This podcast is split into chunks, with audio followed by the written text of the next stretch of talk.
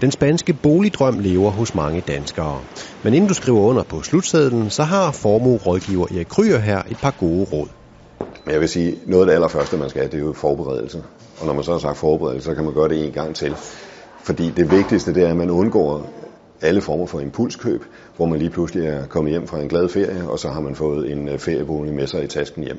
Forberedelse, fordi det er vigtigt at finde ud af, hvor er det reelt set, at man gerne vil købe hen. En ting er, at man har fundet ud af, at det skal være Spanien, men Spanien er for det første et meget stort land, og der er meget stor forskel på, om det er det ene eller det andet sted, man vælger at købe. Når det så er sagt, så skal man jo så også finde ud af, jamen hvad er det, man har tænkt sig at bruge boligen til? Er det kun, hvad kan man sige, til de tre uger sommerferie i juli måned, eller er det fordi, man også har tænkt sig at udnytte klimaet, øh, som jo er noget anderledes end der i Danmark hen over vinteren, og den har jo også øh, kommet derned. Her er det jo så vigtigt, at man jo, hvis ikke man har været der i øh, vintermånederne, at man så tager en tur øh, og kommer ned og finder ud af, jamen passer klimaet så det, man gerne vil. Noget af det andet, man jo virkelig skal være opmærksom på, jamen det er de rådgiver, man skal have, og det er jo også dem, der er vigtige at få med på banen i forberedelsen fra start af. Og her er det altså et spørgsmål om at finde øh, den advokat, man har tillid til, som har øh, styr på de spanske forhold. Det vil sige, at der er nogle andre skattemæssige regler, nogle andre arvemæssige regler, som man lige pludselig bliver afhængig af, når man øh, køber en bolig i udlandet. Samtidig øh, så er der jo altså noget helt andet, og det er selve ejendomsmaleren. Vi kender ejendomsmaleren herhjemmefra. Jamen, øh, en bolig bliver sat til salg med ham, og så er det ham, der har den, og kun ham.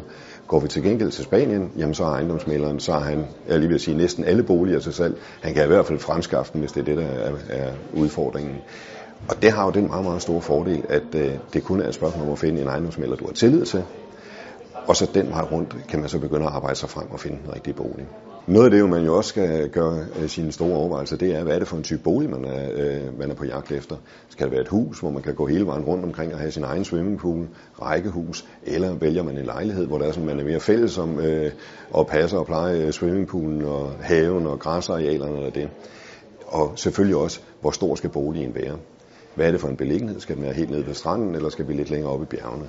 Så der er rigtig mange ting der, inden at man rigtig bliver øh, øh 100% sikker på, hvad er det reelt set, der man er på jagt efter. Og derfor kan sådan en beslutning, fra at man er begyndt at tænke på, at man gerne vil have en bolig i Spanien, jamen det kan jo meget hurtigt strække sig over et helt år. Blandt andet jo også, fordi man er i den positive situation, at man er tvunget til at tage ned, også uden for den almindelige sæson.